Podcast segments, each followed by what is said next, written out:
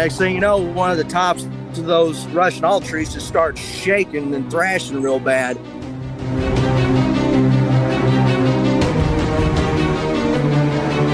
I mean, this thing moved in such stealth that I didn't hear it until it uh, took three steps and it was right up on me. Because I could see him, he was eyeballing where that pistol was in that holster.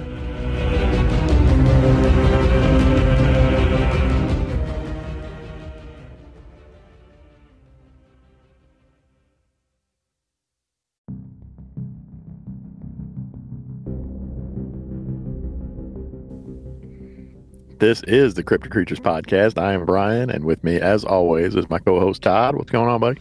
Hey, man, not too much. How you doing, bud?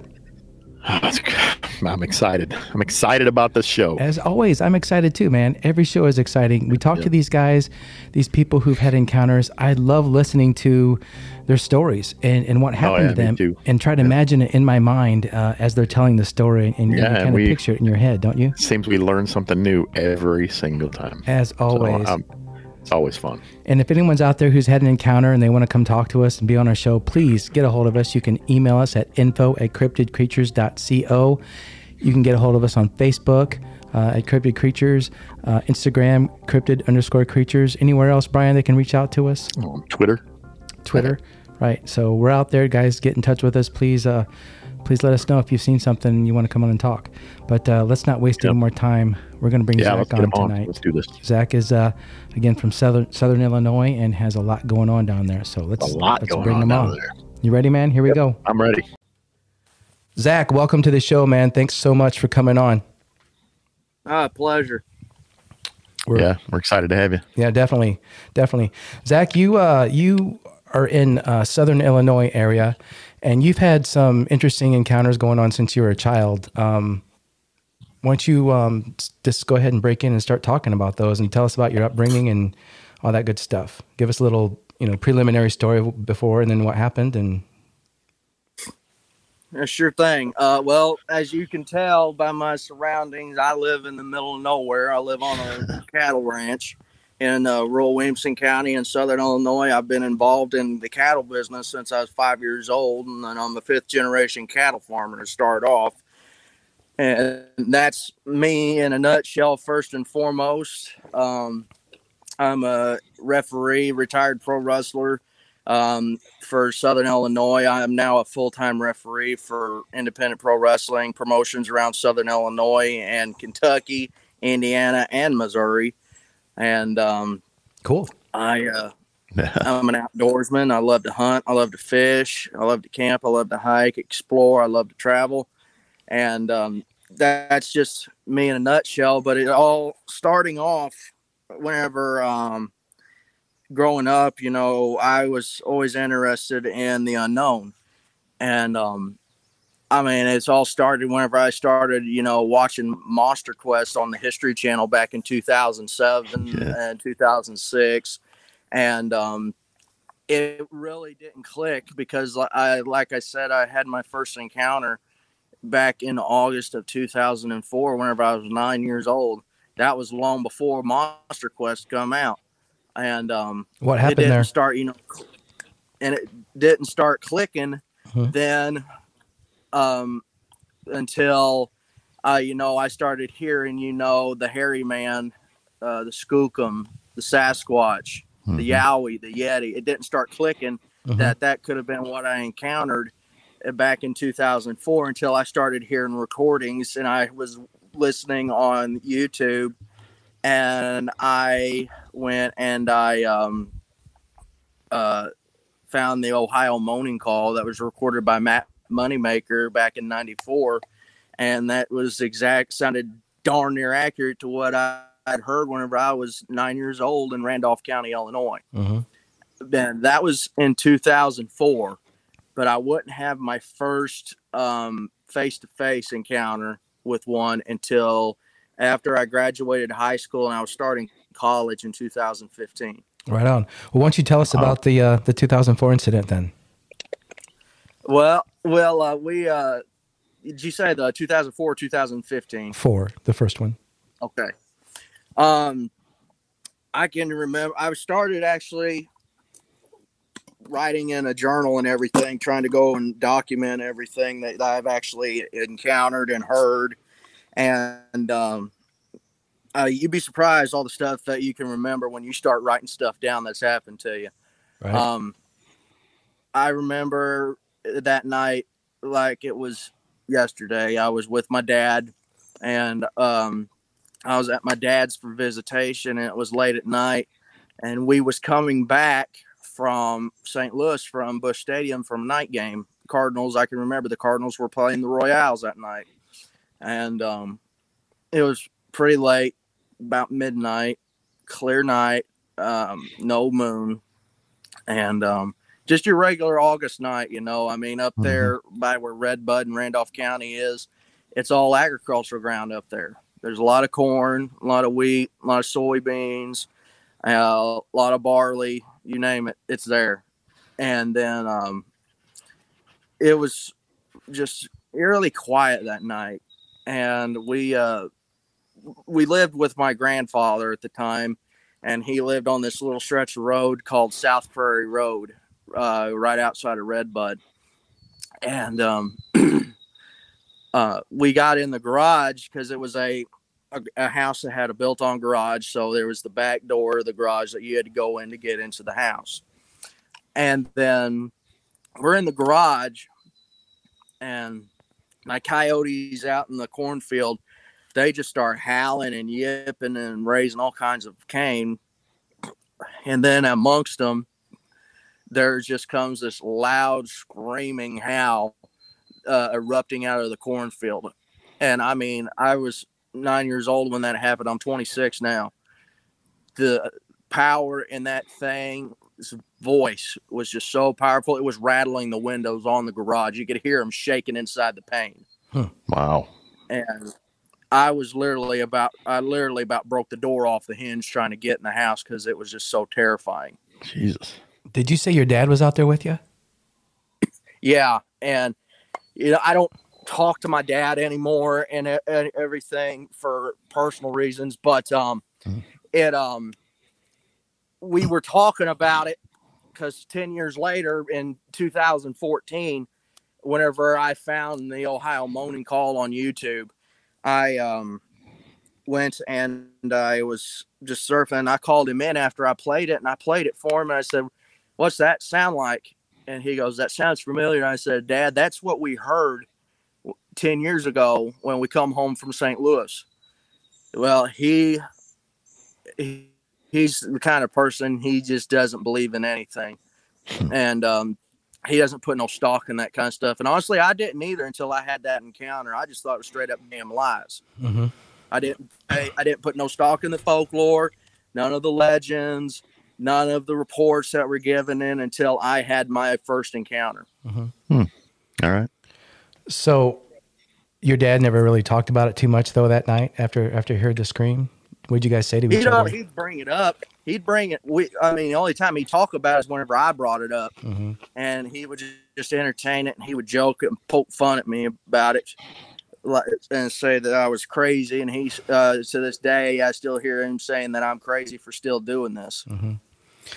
So that area, that's not very wooded. That's not. Uh... No, no. You can pull up Google uh, Earth. Uh, where South Prairie Road is in Randolph County, Illinois, and you can turn it on Google Maps, turn the satellite uh, switch on, and you can see it's all agricultural ground, very sparse, and it's heavily populated too. It ain't like the next the next neighbor is like a half mile down the road. Right there where my granddad's house sits is my cousin, uh, my cousin Oscar and my cousin Leland right next door. Like our property lines are like this. Mm-hmm. That's how close the houses are mm-hmm. to each other. So where do you think these things are living out there? You, I honestly don't know. I mean, there's a lot of farm uh, country up there. There's uh, big name farmers like Groman Hog and Seedstock. Mm-hmm. They have, oh, they own, I mean, millions of acres in that county alone, not counting Monroe and Perry County. Um, they go and they buy up all these big plots of land to go and use for agricultural and uh, harvest. And, um, you know, there's a lot of old barns up there. They go in out there where all these other plots are. They don't keep all their equipment on site.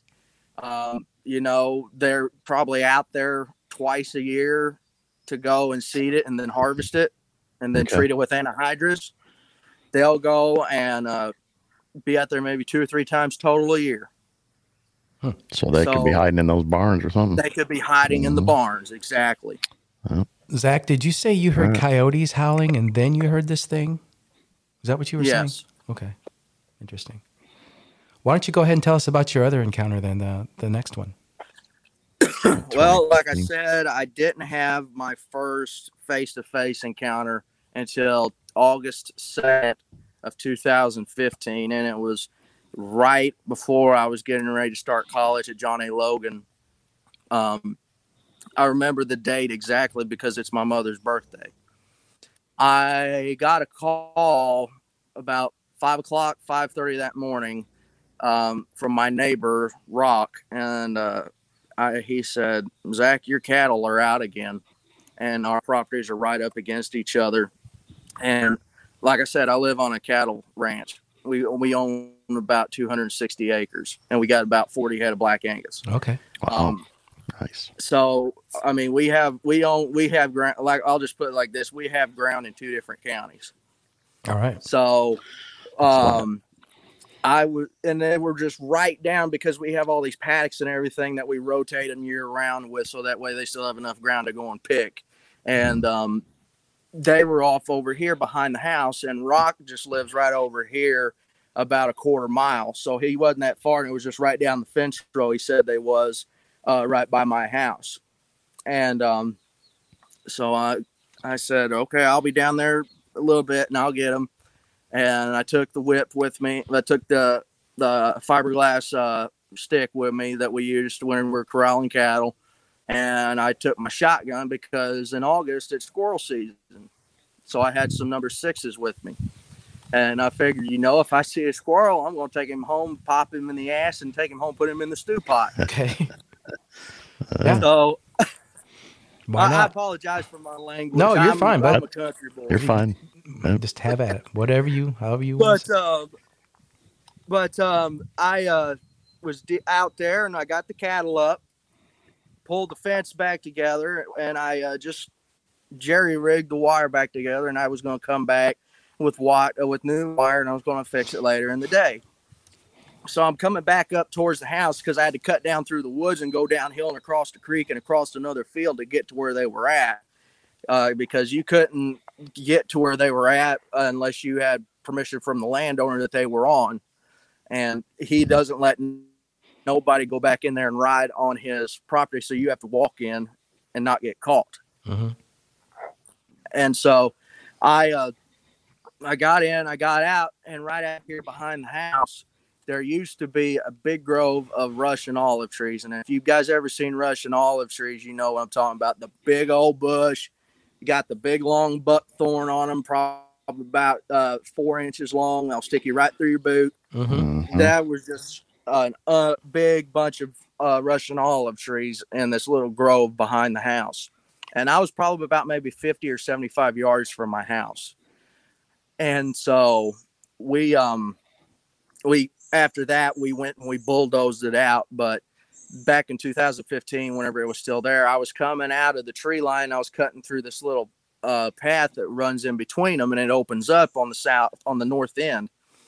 And, um, I heard something walking, and it's squirrel season. I thought it was my neighbor, Chris, because I was on his property uh, at that point. And um, I thought, you know, he's probably out squirrel hunting. He's just screwing around with me. Mm-hmm. And I said, Chris, is that you? And I didn't hear nothing. But whenever I would start walking, it would start walking. And whenever I'd stop, it would stop. And you could hear it getting closer and closer and closer. And I'm like, Chris, you better not be screwing around with me, dude. And usually Chris is a dead giveaway if he's trying to hide because he'll giggle. And I mean, he, he, he would be, he'd suck at interrogation. He'd be like, I did it. I'm guilty. I'm sorry. Uh, that's how bad he is. So mm-hmm. you would know if it was him screwing with you. And I said, and next thing you know, it started coming through. And I said, who's there? I just raised my voice. I said, who's there? And next thing you know, one of the tops of those Russian all trees just started shaking and thrashing real bad. And it was hitting, it was thrashing so bad, the leaves were falling off of it. And the leaves never fall off of it till the fall, mm-hmm. till wow. probably about October. And, I mean, that thing was darn near a bare skeleton at that point. And I said, who's there? Tell me who you are. I got a gun. I don't want to have to shoot you. And uh, I was trying to listen to see if, you know, if it could have been uh, somebody screwing around or anything. Well, then I just chambered around thinking it could have been, you know, a mountain lion or something that was up in that tree making a lot of racket. So I shot in the air. And this thing comes bolting right out of that Russian olive grove about thirty foot away from me. And this thing was about six and a half, seven foot tall, jet black hair. And jet black. I mean, black, like black marker black. Mm-hmm. Wow. All right. And, um, and then it, it was, do? it just took off running. Whenever I fired that shot, it was gone. On two feet? On two feet. Okay. And how long did oh. you see it before it got out of view? Uh, for about five seconds. Okay. That fast. It ran down the hill and got in the trees, and I didn't uh, see it. But, I mean, that thing was covering some ground. It was in a wide sprint. It wh- was running faster than what Usain Bolt would. What, once wow. you once you collected your thoughts and kind of realized what happened, what did you think? Did you think, oh, I just saw a Bigfoot? Or? Yeah. Because you- I've hunted these woods all my life. I've been hunting and fishing ever since I could walk. With my uh, my granddad would take me out hunting and fishing ever since I could walk. I know, and I study extensively, you know, and I keep up to date with the D N R, what the D N R is turning loose out here. And I take in reports from other people, not just D N R that's reporting these things, because D N R likes to cover up shit. Mm-hmm. Yeah. Did you? Uh... And uh, I go and I just I took off. I ran back to the house. I come inside the house, slammed the door, locked the deadbolt, collapsed down by the door, and my mom was in the kitchen making uh, breakfast. And she said, what the hell's wrong with you? And I said, you wouldn't believe me if I told you, Mom. She goes, well, you're white as a sheet, and you look like you just saw a ghost. And I said, it wasn't no ghost that I saw. Wow. Zach, did you get a she good look? Said, well, you- Did you get a good look at his face, at the at the face of the creature? No. It was just a profile. Side view? What, what it was a side view for about half a second, and then it was the uh, back view mm-hmm. for the rest of the way. Assholes and elbows, exactly. Did you notice any kind of smell before, during, after you saw this thing? No. Okay. Quite honestly, you know, I mean, a lot of people ask me that question. And there's only been two times that I've ever out here in this area ever encountered a smell in sixteen years of doing this. Okay. I've oh. only encountered a smell twice. So you're getting out and about and you're, you're looking for these guys down there. Is that right? Are you going on expeditions and stuff yourself and heading that kind of stuff? Me up? And my team do. Okay. That's awesome. So you're, you're pretty far down there. Is that, um, are there, are you in like the foothills down there? Are there some... Yeah. Caves? Are there cave down, systems down there? Yes, there is. Where where we are, as we put it, we're down here where the turkeys uh, uh, crossbreed with the owls to make turkeys. Okay. Nice. We we were getting a lot of um, people coming on lately and talking, Zach, about Southern Illinois encounters. Honestly, it's kind of sprouted up on us here recently. Um, so it's interesting that that we get you on here and you're actually going out heading up expeditions with your team and all that. Um, have you had anything else, any other kind of run-ins, or can you tell us more about encounters that you, you've, you've dealt with down there? Yeah, there's one of my most recent encounters, uh, was back in March of this year, March ninth. And, um, and it was a, an actual physical encounter. I mean, hands-on. Okay. Really? And, uh, Well, back uh, in the, at the time, back in March, I was working at a gas station. I loved to camp, and it was getting right about the right kind, type of weather I like to go camping in. And I camp in a hammock and a rain tarp. Cool. So, um, and I got two hundred sixty acres. I go out here and camp. Right. I don't have to go to the fort, oh, yeah. to the national park. Mm-hmm. You got your own so, national park. Yeah. yeah. Exactly. But, um, no, I went and I uh, only had days off, uh, on, uh, Tuesdays and Wednesdays, uh, dur- during the middle of the week. I never had weekends off. So I just, I'm just like, screw it. I'm going to get my, my stuff together and I'm going to hit the woods. And, uh, I went camping in this at the same exact camp. It's a little base camp I built and, um, still working on. And, um, I, uh, was up there Labor Day weekend of last year, the Friday before Labor Day, and something was moving around my camp, but it always stayed outside of firelight. The only way you could see it was the reflection of its eyes from the fire. Okay. But it, this time it came into camp after the fire went out. All right. Uh-huh. So, and of course, not only that, there was a lot more going on that I was doing there at camp. I w- was uh, cooking that night. I went out and I bought me a little tripod for cooking that you find at Walmart. It's got the little grate with a chain that hangs down in the middle over the fire. Yep. I was cooking steak and chili that night. Oh, sounds good. Yeah. Yeah, no wonder you brought something cut, in. Marbled steaks no, no with cornmeal chili. You'd have brought me in too. I'd be like, "What you got there?" But uh, what the... so what's going? What happened? Well, I was here. I was struggling to keep that fire going because all the wood up there I'd had it all. I'd already burnt through, and I still hadn't had time to go and get it because I was working so long an hour, and I didn't have time to go up there to cut trees and split logs so that way they'd cure. Mm-hmm. And, and so I uh, was just grabbing whatever I could off the ground around camp, trying to stock up. Um, and it was real soft wood, and you know, soft wood ain't like hardwood. It's going to burn like paper. Yeah. Right. So I was struggling to keep that fire going, mainly because I wasn't expecting anything to happen. I was just trying to keep that fire going so I didn't freeze to death like I did over Labor Day weekend. And, um, of course, that was my fault Labor Day weekend. I didn't have an underquilt on my hammock like this time. Mm-hmm. So, mm-hmm. so convection got me that time.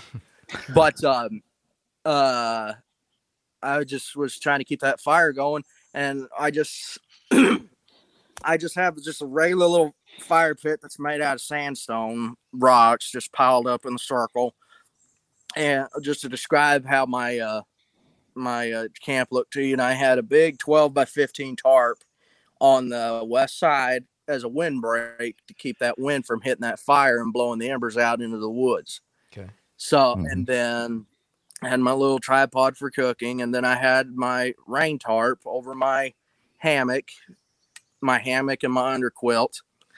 Had the side-by-side uh, parked around on the right side of the hammock on this side, and uh, just had all my stuff up underneath my rain tarp. I had the shotgun with me. I kept, whenever I go in the woods, I'm packing a twenty-gauge shotgun with three-inch slugs in it now, ever since an encounter I had in two thousand seventeen. But um, I'll tell you that one in a bit. Okay. And yeah. um, I'm laying in my hammock and everything, and I'm just chilling out. I'm listening to uh, just listening to the sounds of the woods.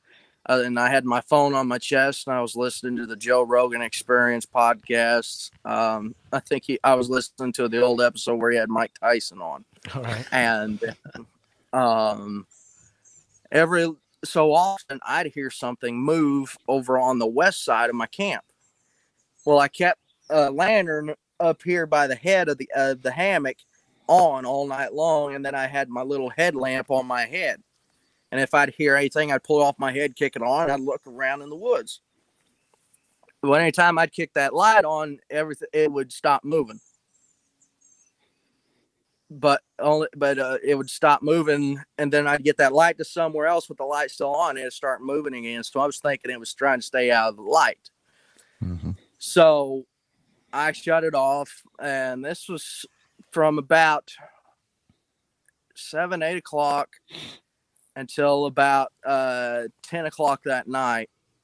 There was uh, what we call around here, we call it the atomic bird. You've heard of the bionic bird. Well, we call it the atomic bird. And I mean, this thing is just a bird that just is like uh Energizer bur- bunny running on nuclear power. It just keeps going and going and going and going and going, just making all kinds of whistling noise. And it, I mean, we got whippoorwill out here. We've got finches. We've got all kinds of songbirds. We got the mockingbird. But I mean, this thing sounds like a bird, but it's a lot more powerful. It has a lot more decibel to it. All right. All right. And so, I mean, that thing could, you could be on the side, one side of a hundred acre field, and it'll be over on the other side, and you could hear it like it was right next to you. Okay. And so I actually got it on camera where it was real faint. You could hear it um, on my YouTube channel. And then, um, of course, in that same area, I'd uh, been out with a professor from North Carolina State University, and we'd actually got a howl on audio recording. And um, I uh, just really wary whenever I go in that area, because that's the same area that I've had a majority of my encounters at. But I've always, um, you know, been looking for them. This time I wasn't looking for them, and they decided to show up. Okay. Okay. And I was laying in the hammock, and it was probably about maybe two o'clock in the morning. I dozed off about one thirty finally. And, um, I mean, this thing moved in such stealth that I didn't hear it until it uh, took three steps, and it was right up on me. And it was just one, two, three, bam. And it hit the rain tarp with, and it hit me through the rain tarp in my hammock, and my hammock swung out like this, and I was ejected from my hammock. Okay. And wow. I, and I flew through the air about two foot off the ground at about, for about four or five feet. And I hit, I, I hit with so much force on this stump that was uh, up out of the ground. Uh, where it was off, it was solid, but it was still rotting, but it was still solid enough I couldn't uh, knock it down with my foot. I hit that thing with so much, I broke the stump off. That's how much force I come out of that hammock with. It's like I was shot out of a cannon. So this Jeez. thing, this thing actually body slammed you and sent you yeah. flying. Oh yeah, okay. It checked me. All right, so and then what? Wow. I had, and here's the thing though, it all happened so fast that all I could do was scream. I went and I hollered, "Get out of here!" And I went and I scrambled, and the shotgun was loaded, sitting there in a chair right next to my hammock. And it happened so fast, I couldn't even get to the gun. Mm-hmm. I got gathered myself, and I still had my. Uh, I mean, it, I was in my hammock, and it hit me with such force. I went flying out of there. It not it made my cowboy boots fly off my feet. Jesus. You were in a dead sleep too, right? When this hit you, I was in a dead sleep. I mean, I'm still. I'm a. I'm a heavy sleeper, but whenever I, but for some reason they went and they, I'm aware of what's going on even whenever I'm in a deep sleep. Mm-hmm. Like people go and like, for an example, if I'm in my house asleep in my recliner and my, uh, and somebody says, "Raise up, Zach, I need to get through," I'll raise up in my recliner in my sleep mm-hmm. and then lay back down. So what happened after? So I'm still aware of what's going on.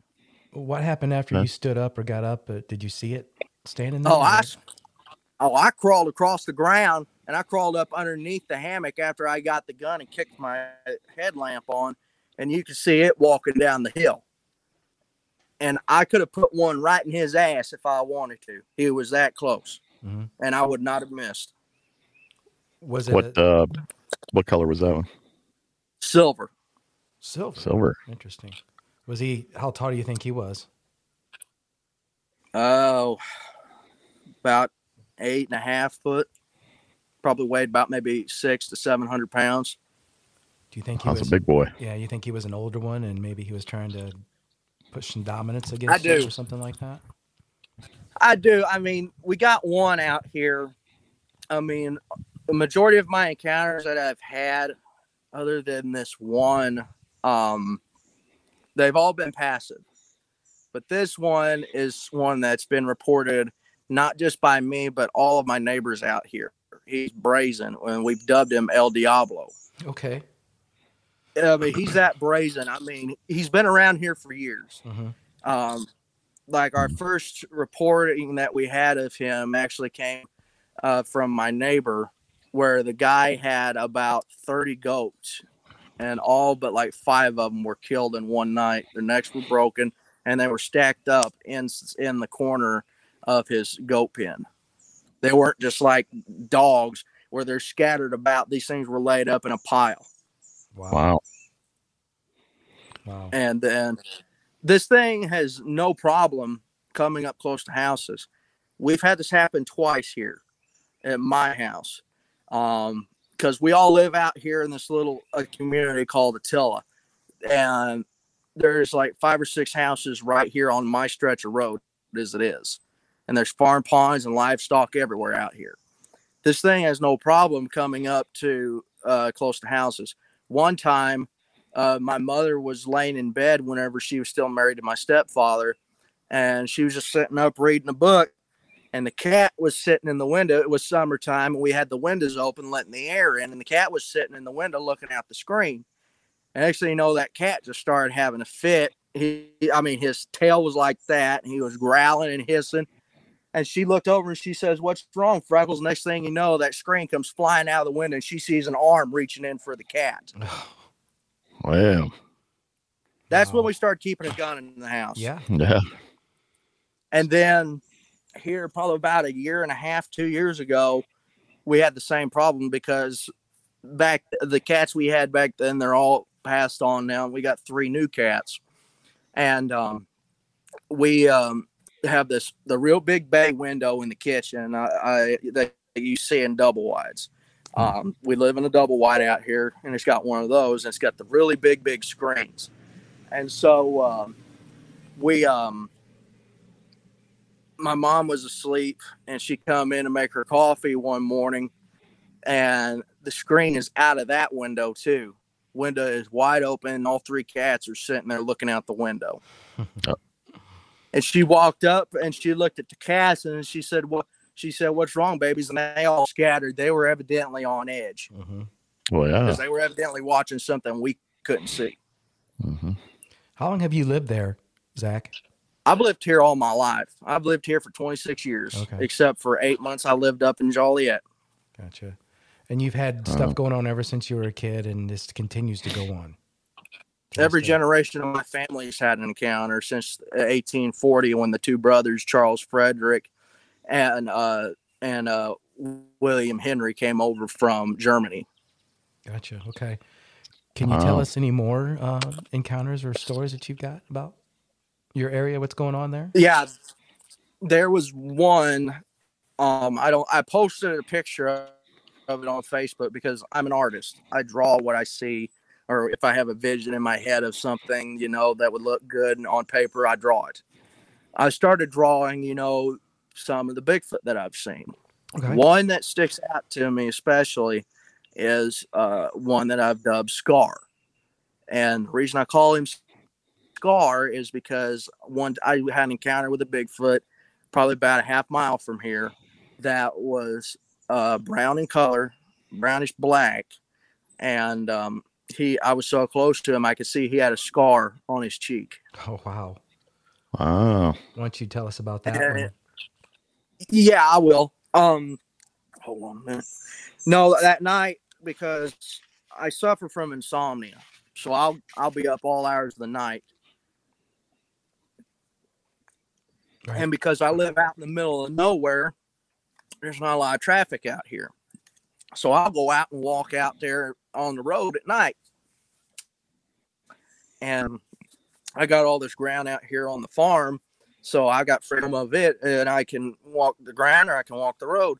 I walked up and I sat up at the barn for a little bit, worked on a little tractor because it was uh, in mid-August of that year. It was, shit, when was it? twenty sixteen, twenty seventeen was one of those years. I know it was in August. Mm-hmm. Um, I, we were cutting hay. It was our second cutting of hay. We do round bales and square bales to sell. And we have a lot of deer out here. And they, the deer like to get in there and tear our hay bales all to shit. I mean, eat them up, tear them up, Right. So anytime mm-hmm. we see deer around our hay, we go in and we'll run them out. I was out there at the barn, and I went out back up behind the barn, and we got this uh, power line that run across our the middle of our property. And I went out there, and I just sat down up against the power pole like this, and I was just looking up the stars. And I was looking to see where all the constellations are, looking at the Milky Way, and I heard something moving down by the hay bales at the bottom of the hill. And I turned my headlamp on, and I had a two hundred lumen Ozark Trail headlamp. And um, uh, there was, I shined down at the bottom of the hill. And I was like, I swear to God, if them deer are down there again, I am just, I, I'm just going to pop them, both of them. and, uh, and I walked down there to go run them out, and then one of them stood up. And it was tall, and it, because the eyes were low to the ground, like it would be whenever a deer's bedding down. Mm-hmm. But these things stood up taller than, one of them stood up taller than a deer. And I just saw that thing get up and just keep going and going and going. And uh, there was the one that I got within about thirty feet of, because uh, I, I wanted to keep a little bit of distance between him and me, and I had a thirty-eight with me. And I was just mesmerized by it. And whenever I shined the light on him, he kind of did like this. Covered his face with his, his hand. Covering his eyes. Mm-hmm. But then I, I'm just like, and I put my hands out to the side because I could see him. He was eyeballing where that pistol was in that holster. Oh, wow. And I oh, put no my kidding. hands out because, you know, I do believe these things are these things are very smart, than more smarter than what we give them credit for for right. a yeah, primitive so creature. Too. Yes, mm-hmm. and um, I mean, you know, I believe that they do have, you know, some kind of a uh, a uh, means of communication, whether it be whoops. I even believe they can do sign language. Right. Okay. Like, because I mean, look at Coco the gorilla. She yeah. can speak sign language, mm-hmm. and um. So I just put my hands out to the side away from the gun so that way he knew I didn't mean him any harm.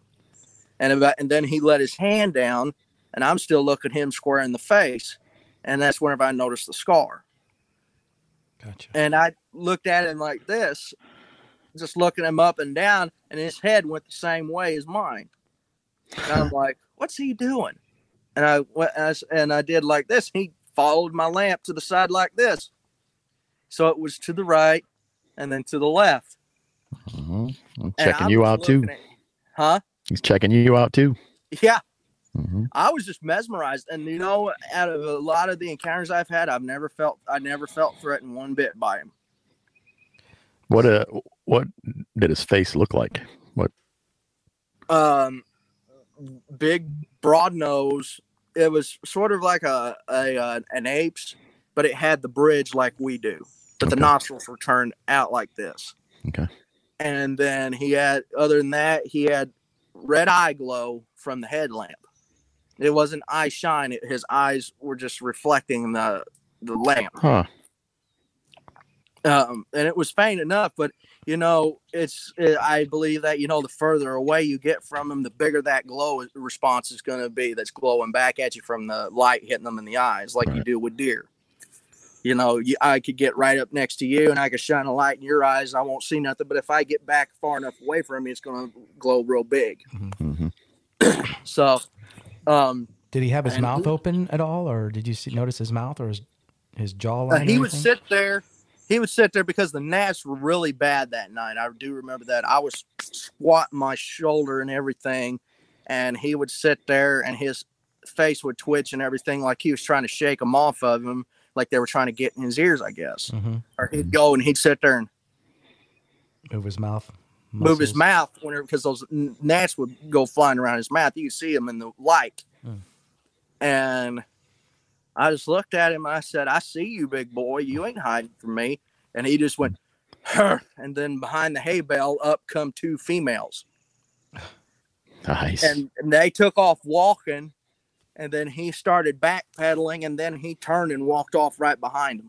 And they went up the hill and out of sight. Did you notice they, they had breasts? Is that why you said they, you were the females? Okay. Wow. Hmm.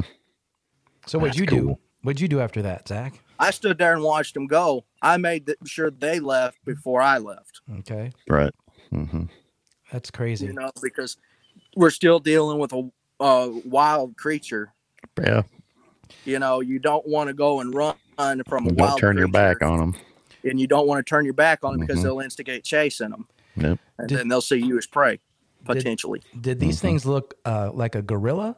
Like or more human like in the face? Well, you've seen how that video that's shared on Facebook of that gorilla walking at the zoo, slinging its arms. Yeah. Uh, but it was going side to side. These things don't do that. What I've seen. I mean, I've seen these things run before. And these things, I've seen them keep pace with white-tailed deer running wow. wide open. Yeah, well, they if they can catch deer, they're obviously fast enough to, to run one down one way or the other. Oh, they so. can catch deer. I saw one one time in two thousand sixteen when it was shotgun season, and I was out deer hunting on my property. And I was uh, on the property in Saline County, and while I was down in this little valley facing east towards the sun as it was coming up, and I could hear something tearing through the brush up on the hill down on the north end. And it was a white-tailed buck, just hauling ass hard as he could go. And I thought something like a coyote or something chasing him. Well, about that time, I hear something else uh, chasing him, uh, coming up behind him. And I'm like, it's probably uh, another buck running this one off. And then lo and behold, here comes a Bigfoot running wide open, and it come up and it grabbed the whole of that deer like a bull, like a P B R bulldogger, and by one antler and its chin, and twisted its neck and broke its neck, and it fell over wow. dead. Wow. wow! I heard that's what they do. They, they. Snap. I can attest to that. I mean, he come right up because I used to bulldog in high school. I was part of the high school rodeo, and I used to. I used to be a uh, bullfighter and a bulldogger, and I used to do calf roping and everything. And, um, you know, I mean, that thing just run right up alongside like I would and got a hold of it around the neck, then reached up one hand around one antler and grabbed around its muzzle and just yank, yanked the shit out of it. And you could hear the bones go crack. Wow. Then and then it just picked that deer up underneath its, underneath its arm. And took off walking. Wow. That's Damn. Crazy. How far away do you think you were when you saw that? I was about maybe uh, sixty, seventy yards. So a pretty good ways.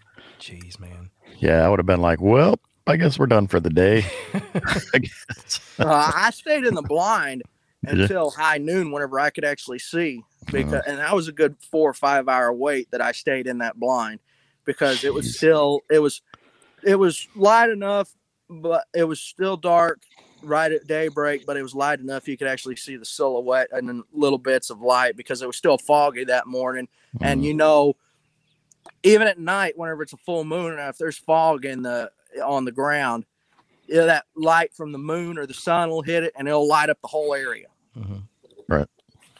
Zach, you've, you've had a lot of encounters and seen a lot of things. What's your, what's your take? What's your philosophy on these things? Oh, glad you asked that. I have actually, I'll read it to you out of my journal because somebody actually tasked me as a little project to go and make up a character profile. Okay. Sounds all good. Right. Let's hear it. And anybody that goes and they hear about a character profile, I based it on, you know, like how uh, police officers, law enforcement does it when they're dealing with a perp. Right. So that's how I did it, and it's all. This is all uh, based off my personal research and experiences, and all educated guesses and my own personal opinions. So you take them as you are, and I do not claim to be an expert whatsoever. Sounds good, man. Okay. But um, character profile of the North American Sasquatch. When it comes to the North American Sasquatch, we're dealing with a flesh and blood creature that is extremely intelligent, more than we give them credit for. In my experiences, I've found that they heavily rely on stealth, and I've found that they are able to hunt successfully in groups and on their own. I do believe that they do, however, live in the family units. The size may vary. Another point I'll make is this. Like every animal, there is an alpha male and or alpha female that calls the shots in the pack, meaning there has to be a social hierarchy. Right. I also believe that they are not monogamous. I believe that the alpha male has multiple mates, or a harem, as I call it. And that's from the harem theory comes from whenever I saw Scar with those two females. Right. Right. Because I honestly, I think I walked in on him, to be honest with you. Okay. Ah, gotcha. Getting busy. Yeah. Busy in the hayfield. That's right. Puts a whole different meaning on the term roll in the hay. Yeah, right. It does. uh, yes, it does. I'll, I'll continue here. Yep, from other from other researchers across the world that I have spoken to and the hundreds of reports I've read, Sasquatch has no problem being vocal. Whoops, howls, samurai chatter, wood knocks, rock clacks, all are many sounds that have been recorded, reported, and I have heard personally. I have also found that they are territorial and will defend it, whether with distraction by leading you in another direction or by aggression by coming into your camp and attacking you. They will even mark their territory with structures made from trees and parts of trees and rocks. And I actually did a hand drawing of the some of the structures that I've actually found. All right. Gotcha. Gotcha. Like you've got the X structures, your teepees, uh-huh. your, your arch, uh-huh. the, what I call the compass point. You'll find them in like in the forks of trees, and it'll be like four, it'll be two limbs, and they'll be pointing like this in a cross formation, laying up in the fork of that tree. Yeah, I've seen those. What do you think they're doing these for? Is it is it a sign? Is it a is it a um, this is my? I believe territory? It's a signpost. I believe it's a directional marker. Okay. Or I always thought maybe they were making like a little shelter or something like that for the night, but I don't know. Well, um, well, like the, with the thing with the egg structure, usually found at trailheads. Sometimes can be believed to be used as a quote-unquote do not enter sign for Bigfoot. All right. Uh, uh, okay. Teepee structure believed to be used as a territory boundary marker. The bigger the structure, the bigger the male that made it, usually either freestanding or built around a tree. I found both. Okay. The bend or the quote-unquote arch believed to be a trail marker. Found that they are, I found that they are usually bent over, pointing towards a food or water source. Anytime I found the archways, the way they was bent, not too far from there was a water source right. or a food cache, okay. whether it was berry bushes or an agricultural ground. And sometimes I found them close to farms, pointing in the direction of, you know, grain bins and uh, storage uh, storage uh, silos. All right. Interesting. Interesting. Uh, rock stacks, uh, trail markers usually found in or along a creek bed, usually measuring twelve inches to eighteen inches tall. I found one thing that one that's found a series of rock stacks. I found I found thirteen rock stacks uh, going along in a creek bed for about a good mile, hmm. running in the same creek. Wow. Wow. Okay. I don't know what they mean. I honestly think they could be using them as a travel route. You know, I mean, we have cameras all over out here and uh, along where our property line is around the perimeter. And um, they send notifications to our phones direct, whether it's photograph or vi- or video. And if it's somebody, all we got to do is call the game warden or the cops out here and they come and get them. All right. Gotcha. Well, that's some uh, great stuff that you got there, man. I'm glad you put that down in the journal. That yeah, no that's kidding. That's awesome. And it hits a lot of points that I feel similar about as well, um, and what Brian and I are experiencing as we do this podcast together. Um, it all it all weirdly ties together in, in strange ways. Some of the things you're, you're saying as well. So, um, yep. Another important thing to know about Sasquatch is that they are omnivorous. There's been reports of them feeding on roadkill and eating apples and apple orchards. Even reports of them getting into trash cans and dumpsters looking for food. That last point means that they are quote-unquote creatures of opportunity and will do anything for an easy meal. That's why I think that it came into my camp uh, at first. Mm-hmm. But then whenever I got ran out of my, I, after that at night back here in la- this past March, I got in the side by side and I was home in five minutes. Mm. And I went back the next day to tear down camp and nothing was bothered. My fire pit was not bothered. My huh. hammock was not, and my rain tarp was not torn down. My camera equipment was still there that I left because I filmed some of my campouts for my YouTube show, uh, Duke Randall Outdoors. Um, no other, uh, and no other I, footprints or anything? No, the ground was too hard. Uh, it was like concrete. Okay. And, um, I mean, there was some kick up marks and leaves and everything, but you weren't going to find, you know, footprints. Mm-hmm. Okay. But, um, but I mean, even my food bag, I left my food bag there and it was not even bothered. It was still hanging up in a tree. Wow. None of it was That's taken. Surprising. They must I have. actually have had food taken before back at the, uh, camp back in the Friday I went camping before Labor Day, whenever I did the overnighter in the hammock. And of all things they stole, and I had it in my cooler up underneath of my uh, of my uh, hammock, and I had a brick on it, so that way nothing could get in there. A uh, good-sized cinder block. And it, there was a can of tobacco and a package of brats missing. Oh, they took tobacco, huh? Okay. They took, they took, I mean. That'll be interesting when they try that. Just like Copenhagen. Uh-huh. That's what they took. Oh, interesting. Okay.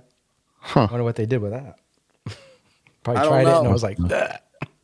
Well, Zach, man, we appreciate you coming on and telling your, your stories. Um, yeah, that was your, awesome. What? What's your Facebook group? Do you have a, a, a Facebook group you say that you're you're going out? YouTube. Our team. YouTube. Uh, the Southern Illinois Monster Hunters on Facebook and YouTube. Okay. Um, also, I have my own my outdoor channel, Duke Randall Outdoors, right. um, on Facebook, and then it's the episodes debut uh, on all also on the Southern Illinois Monster Hunters YouTube channel. I also have a podcast called uh, Wrestling with Monsters. Oh, okay, cool. Oh, yeah. We'll have to nice. on, I'll check out. that out. Hell yeah. It's on Spotify, Anchor, okay. uh, Apple Podcasts, Google Podcasts, stuff like that. Right on. We'll check it out and, for sure. Uh, yeah, we'll have to check that out. It's just it's me, my cousin, and one of my uh, one of my other friends who's also a cryptozoologist based out of Thibodeau, Louisiana, and he's actually a shaman who's actually a retired pro wrestler. Oh wow! Oh, cool. Cool, man. Well, once again, we appreciate you coming on and telling your stories, Zach. It means a lot yeah, for man, us that to was have awesome. you on. We'd like to have you back, too. Sure. Oh, hell yeah. Just sure. hit me up anytime. All right, yeah. man. Well, you have a good one, man, and uh, we'll talk yeah, to you again was, soon. And if you if, was, you if you see anything again, get get in touch with us for sure. Oh, oh we just yeah, barely scratched the surface. I got a lot more to tell you guys. Right on, bud. Sounds All good. Right. All right. Well, we'll I want to hear it. So. Have a good one, boys. Right. See you. All right, Zach.